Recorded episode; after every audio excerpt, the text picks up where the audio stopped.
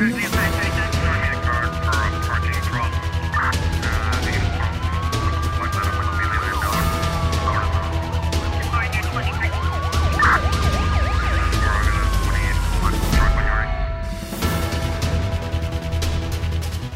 O julgamento da Amadeu Oliveira, que teve início a 29 de agosto, caminha para a reta final. Na tarde desta terça-feira, o coletivo de juízes do Tribunal da Relação de Barlavento ouviu a penúltima testemunha rolada pela defesa, o deputado Demis Almeida. Os trabalhos prosseguem na próxima segunda-feira com o depoimento da última testemunha, o deputado António Monteiro, que aguarda autorização da Comissão Permanente da Assembleia Nacional para ser ouvido em tribunal. Durante a sessão da tarde desta terça-feira, o Tribunal da Relação de Barlavento indeferiu o requerimento da defesa que pediu a que as declarações de deputados e do arguido feitas no eh, Parlamento e nos órgãos de comunicação social não fossem consideradas como provas. A decisão do coletivo de juízes deu razão ao Ministério Público, que considerou ilegal o pedido dos advogados. Depois da audição de todas as testemunhas, seguem-se as alegações finais do Ministério Público e da defesa do arguido, assim como a sentença do tribunal. Recorda-se que na última semana a prisão preventiva da Maria Oliveira foi eh, prorrogada por mais quatro quatro meses pelo Tribunal da Relação do Parlamento, eh, a pedido do Ministério Público, que alega a complexidade do processo e perigo de fuga. Oliveira vai continuar em prisão a preventiva até janeiro do próximo ano. O advogado está acusado de um crime de atentado contra o Estado de Direito, um crime de coação ou perturbação do funcionamento do órgão constitucional e dois crimes de ofensa à pessoa coletiva. Em Portugal, o suspeito de assassinar a, companheira cabo-verdiana em Odivelas ficou em prisão preventiva. O crime ocorreu no domingo. De acordo com a Infopressa, a vítima de 38 anos era natural da ilha de São Nicolau e uh, há alguns anos que vivia em Portugal, país de onde é natural o suposto agressor. O homem foi ouvido pelo Tribunal de Louras, tendo-lhe sido aplicado a medida de coação mais gravosa, prisão preventiva, onde uh, ficará a guardar o desenrolar do processo judicial em que é acusado de cortar o pescoço à companheira com uma garrafa partida. Segundo a imprensa portuguesa, o casal tinha antecedentes de queixas na polícia por uh, desacatos e no momento da agressão, no final da noite deste domingo, em frente a um café, dezenas de pessoas estavam no local, mas nada fizeram. O presumível homicida, companheiro de 36 anos, foi detido pela Polícia de Segurança Pública de Portugal. É a 22 segunda vítima mortal da violência doméstica neste ano em Portugal. A sentença do caso da morte do estudante cabo-verdiano uh, Luís Giovanni em Bragança, Portugal, marcada para terça-feira, foi adiada por o coletivo de juízes ter decidido fazer alterações aos factos depois uh, do que ficou provado em julgamento. Informação divulgada pelo tribunal, de acordo com a Rádio Renascença, a sessão marcada para terça-feira, em que devia ser conhecido o acórdão, não se realizou e os sete arguidos do processo uh, serão notificados por escrito da alteração não substancial dos factos sobre a qual as defesas terão 10 dias para se pronunciar. Só depois eh, será marcada nova data para a sentença do caso relacionado com a morte do jovem estudante cabo-verdiano na sequência de uma rixa a 21 de dezembro de 2019 que envolveu quatro cabo-verdianos e um grupo de portugueses na cidade de, de Bragança. O Ministério Público acusou oito jovens de Bragança de homicídio qualificado consumado em relação à morte de Giovanni, que morreu 10 dias depois eh, da rixa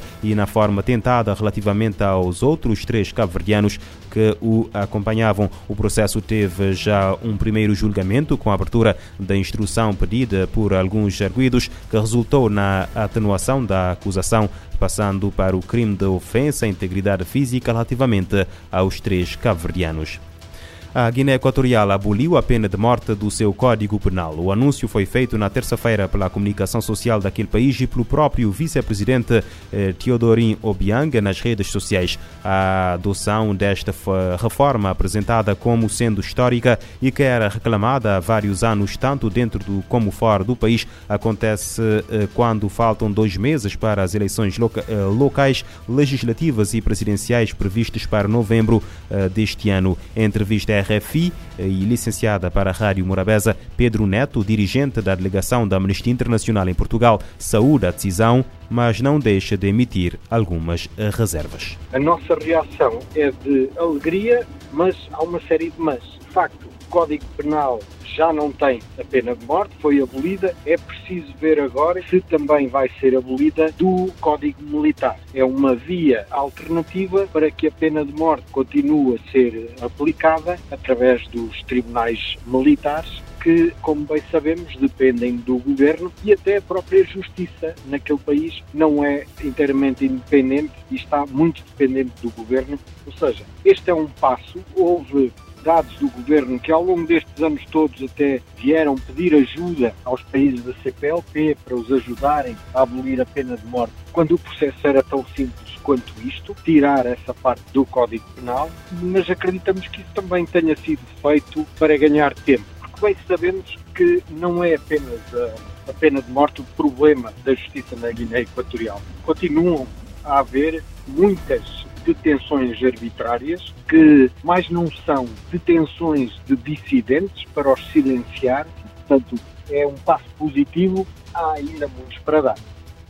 A Guiné Equatorial acaba desta feita de se tornar o 25º país africano a enverdar pela abolição da pena de morte, reforçando uma tendência de fundo a nível mundial, muito embora ainda sejam numerosos os países, cerca de 50 estados, dos quais 30 africanos, onde a pena capital continua a ser aplicada.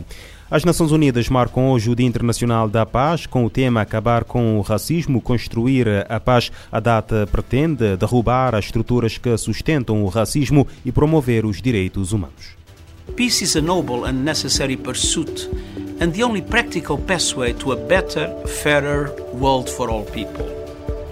Em mensagem de vídeo, o secretário-geral da ONU, Antônio Guterres, reforçou o apelo pelo tradicional cessar-fogo de 24 horas e afirmou esperar que as pessoas façam mais que baixar as armas e sejam capazes de construir laços de solidariedade.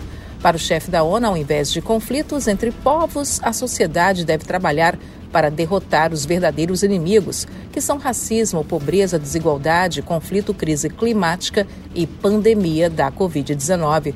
Sobre o tema, Guterres afirma que o racismo rouba direitos e dignidade, além de agravar desigualdades e a desconfiança em momento em que deveríamos nos unir enquanto família humana para restaurar o nosso mundo fraturado. Anualmente, a data é celebrada com a tradicional cerimônia do Sino da Paz na sede da ONU em Nova York. Este ano, por coincidir com o debate geral da sessão da Assembleia Geral, o ato foi antecipado para a última sexta-feira, 16 de setembro. Da ONU News, em Nova York, Mônica Grady. O Dia Internacional da Paz foi estabelecido em 1981 pela Assembleia Geral das Nações Unidas. Duas décadas depois, em 2001, o órgão votou por unanimidade para marcar a data como um período de não violência e cessar-fogo.